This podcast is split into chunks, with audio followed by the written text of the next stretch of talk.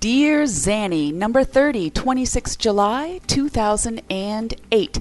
Hello, everyone. Good morning from Peachtree City, Georgia. I am your host, Suzanne.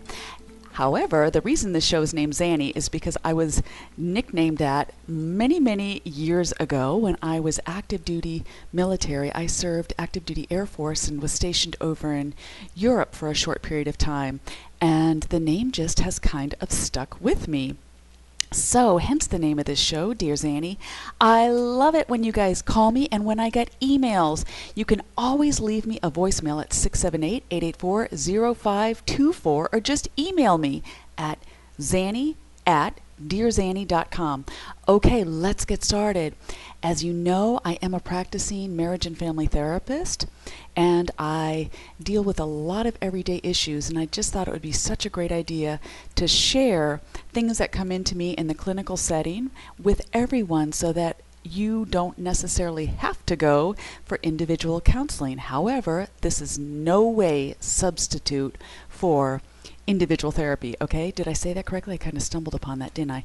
This is in no way intended to substitute your own professional therapy. Okay, let's get started. We got an email.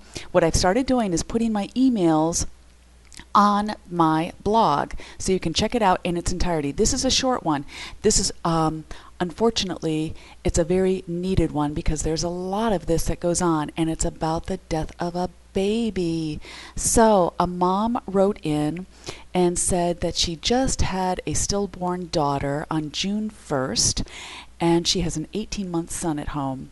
She's really, really struggling with her loss and she wants to know how to get through it. And is she the only one out there? She's realizing it's much more difficult than she ever thought it would be. So, here is my response to you, dear bereaved mom. First, let me say how very, very, very, very sorry I am for the death of your baby girl. Losing a child is the most difficult death to grieve, period. That's as big as it gets. Because the expectation of your baby's arrival, oh my gosh, it brings such joy when the baby is wanted. And then to come to delivery day and realize that all is not well and you're going home with an empty car seat and empty baby clothes. Oh my gosh. And then you have to go home to an empty nursery. And I bet the number one question you're asking right now is why? So remember, your hormones may still be fluctuating right now, and that will certainly contribute to the roller coaster ride that you're probably on. Here are some of my ideas. Number one, bereaved mom, get grief support. You and your partner have a lot of options. There are so many options out there right now. Several that come to mind right now. One is called MEND, M E N D, in all caps, and that stands for Mommies Enduring Neonatal Death.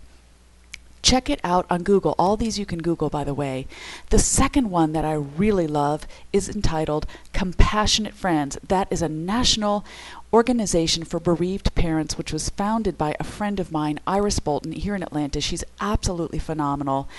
Um, she started this, but it's it's now, like I said, around the globe. I think it's even international now. So check it out.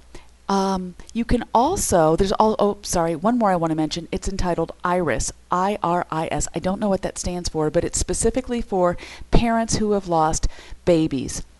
I don't know which area you live in, so you're going to have to go online and see what your city has specifically to offer. Another great resource is to go to or to call your local hospital and churches because they have great resources for grief support. Try several. Don't quit, okay? Don't go to one and go, I tried it, it didn't work. Uh uh You have to try several different groups if the first or second one doesn't seem to fit your need. And then you have to go several times, okay? It's hard, but please don't quit.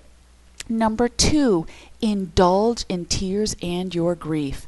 Maybe even when your toddler takes a nap, you can journal or look over the sympathy notes or make a collage or call a supportive friend. Number three, allow yourself allotted time to grieve and process. Then you can put it on the back burner for a while. How do you do this?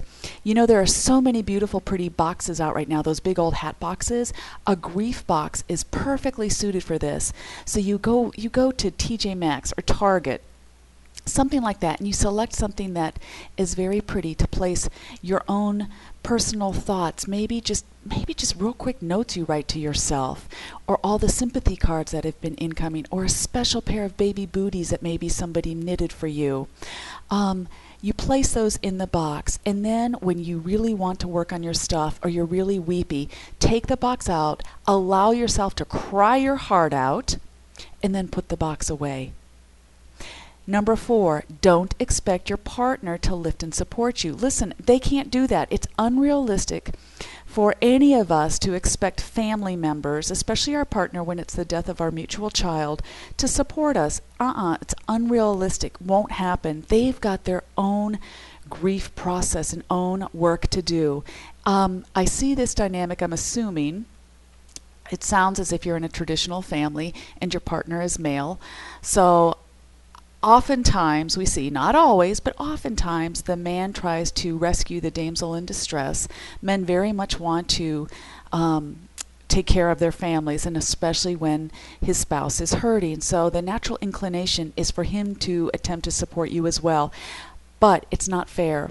What happens then is then many wives might complain he's not doing it right, he's not empathic enough, he's not sympathetic, he doesn't know what I need, he can't intuit that. Well, of course he cannot intuit that. Nobody can intuit exactly what we need without verbalizing. Now, the other part of that is even if you are able to verbalize what you need, you cannot during this time expect your partner to fulfill that for you, even if you're very adept at verbalizing your needs. So, number five, you um, you're not sure how to handle your 18 month old son. When and if your 18 month old sees you cry, and by the way, it's fine. It's fine if your toddler sees you cry. You can say something like, Honey, mommy is just sad today because your little sister died and I really miss her, but mommy has you and that makes mommy so happy. Now, some therapists may disagree with the verbiage that I'm using because I am using the word die. Why? Because I think it's very confusing language to tell a child, oh, your sister is, we lost her. Well, a child is very, very concrete. Now, at 18 months old, they don't have the cognitive capacity to understand death or all of that, but they they're kind of getting an idea of what lost means. Of course, they're always thinking that it's going to come back. But it's just okay to say mommy's sad. Number six, Generally speaking, it takes about 24 months to emotionally stabilize. Listen, don't let that scare you. Let that validate your process. Be gentle with yourself. Make time for self care, whatever that looks like to you. Go to the gym. Go get a spa day. Go for a walk if you don't, if finances are short. Whatever feels healing for you. Go have a cup of coffee with a girlfriend. Hire a sitter or swap childcare with other moms in the neighborhood for at least two times a week so that you know you're guaranteed scheduled time to get out and to be with um, supportive friends and family. And lastly, number seven, you must walk through your grief to get through your grief. There's a Zannyism right there. That's an original quote by me. I'm going to say it again. You must walk through your grief to get through your grief. What that means, there are no shortcuts. By God, if there were, believe me, I would have found them. You cannot outrun your grief by, people may tell you, oh, you know what, just keep busy, just keep going, and just don't think about it. Wrong advice. Wrong, wrong, wrong. You cannot outrun your grief. You cannot anesthetize your grief through drugs or alcohol. You can't try to not fall into the process because grief always comes out. Now is the time to do it. Now is the appropriate time to do your grief work. So, good luck, bereaved mom. I'm sorry. My heart really, really hurts for you and for any bereaved parent out there. Again, if you're not sure where to go, go to my website, Zanny at dearzanny.com. Oh, I guess that's my email. My husband's going to um, laugh at me for always confusing this. Go to dearzanny.com and check it out. These resources are there. Take advantage of what's out there. Thank you so much for sharing your journey with me. Bye for now.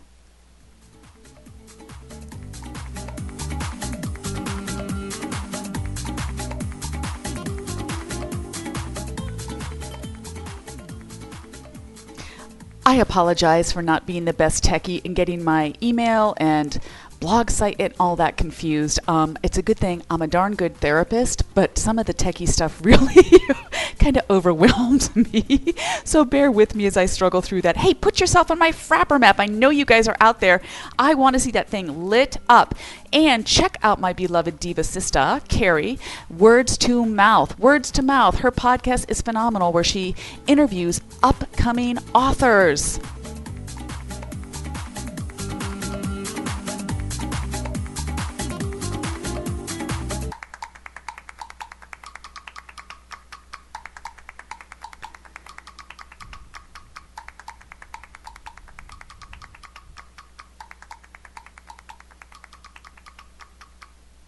Oh, yeah, I'm going to sneak one last comment in and go check out my photos on Flickr. Thanks, guys. Have a blessed day and bye for now. Powered by CastBlaster. Cast Blaster.